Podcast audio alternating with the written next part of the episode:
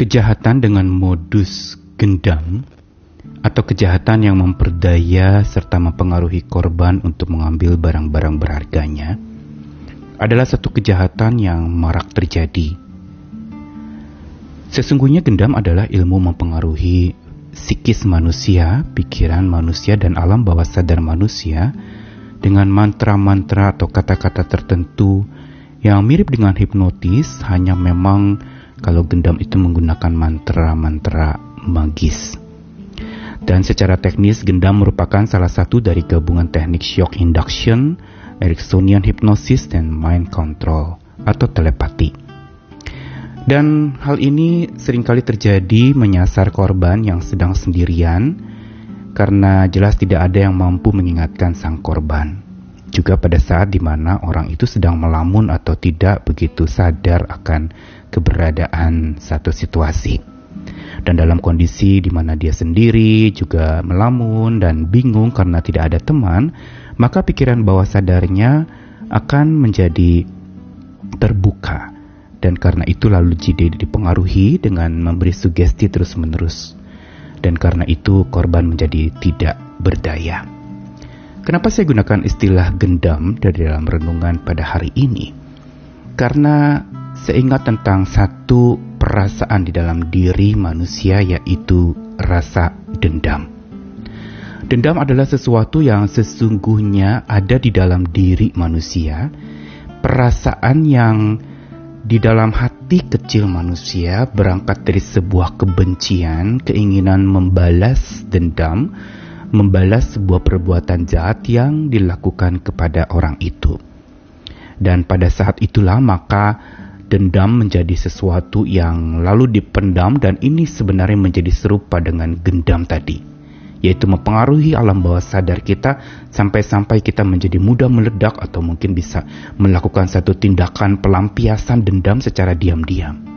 Dalam arti mungkin entah tidak mempedulikan orang itu lalu kemudian memilih untuk tidak bertemu dan sebagainya atau mungkin melakukan satu tindakan-tindakan kejahatan tersembunyi kepada orang yang kepadanya ia dendam.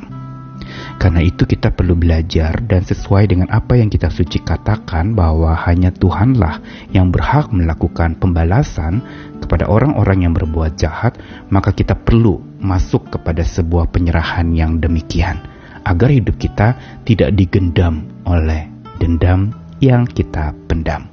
Saya Nikolas Kurniawan kembali menemani di dalam Sabda Tuhan. Hari ini dua ayat senada dari satu perjanjian lama di ulangan 32 ayat 35 merupakan ungkapan atau nyanyian Musa sebelum dia mengakhiri hidupnya.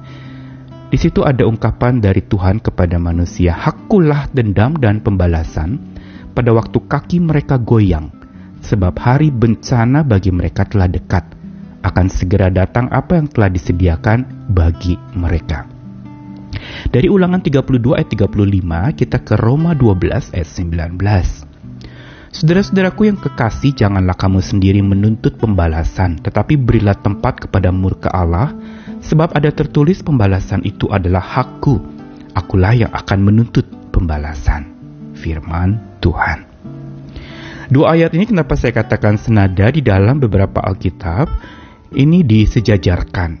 Dari Roma 12 juga mengacu kepada ulangan pasal 32. Apa yang Musa katakan kepada orang Israel, umat pilihan Tuhan itu, sebuah pengingatan yang tegas sekali di dalam mereka akan menghadapi berbagai macam kecamuk, disakiti, dilukai, peperangan, dan konflik yang mungkin saja bisa menumbuhkan rasa dendam di dalam hati. Ada trauma dan kebencian yang bertumbuh. Tetapi Tuhan ingatkan dengan sebuah statement bahwa hak Tuhanlah dendam dan pembalasan itu. Dan ini merupakan sesuatu yang patut dijadikan sandaran dan alasan untuk supaya kita tidak membalas dendam sama sekali kepada orang yang melukai kita.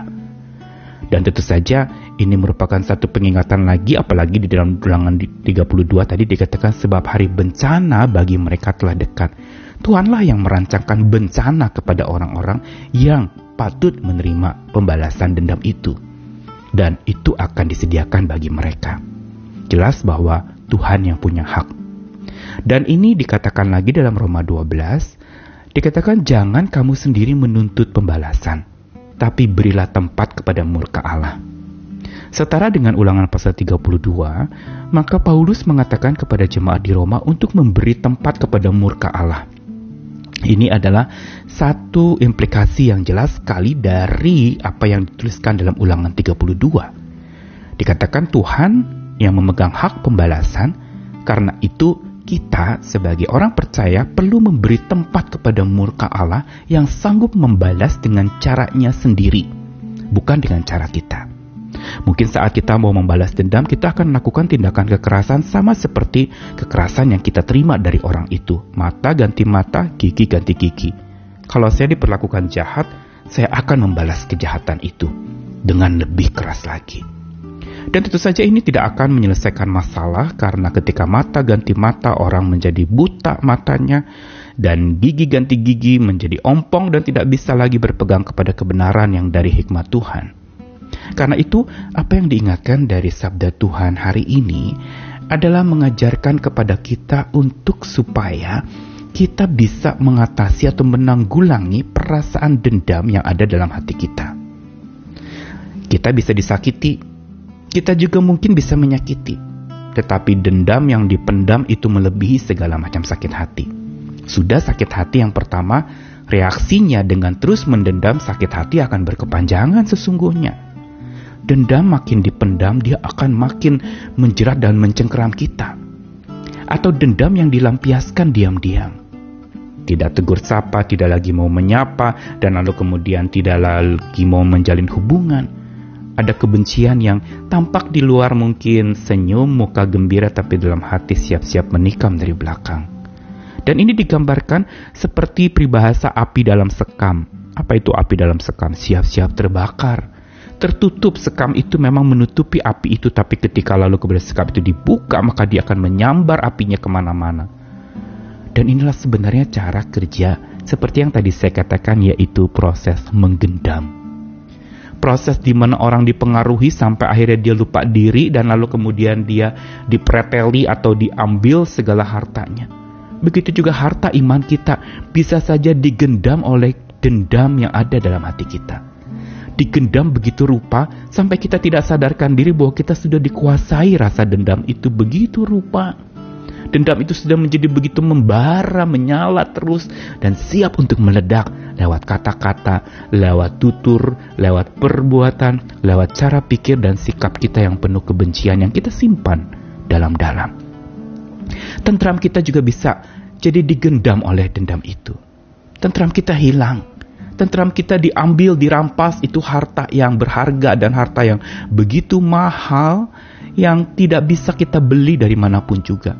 Dan itu karena ada dendam, maka dendam itu menggendam tentram kita, merampas tentram kita, dan membuat berikutnya adalah ketika hidup kita digendam oleh dendam, maka cinta akan tergenggam makam. Berarti apa? cinta menjadi binasa karena kita tidak pelihara untuk terus bertumbuh.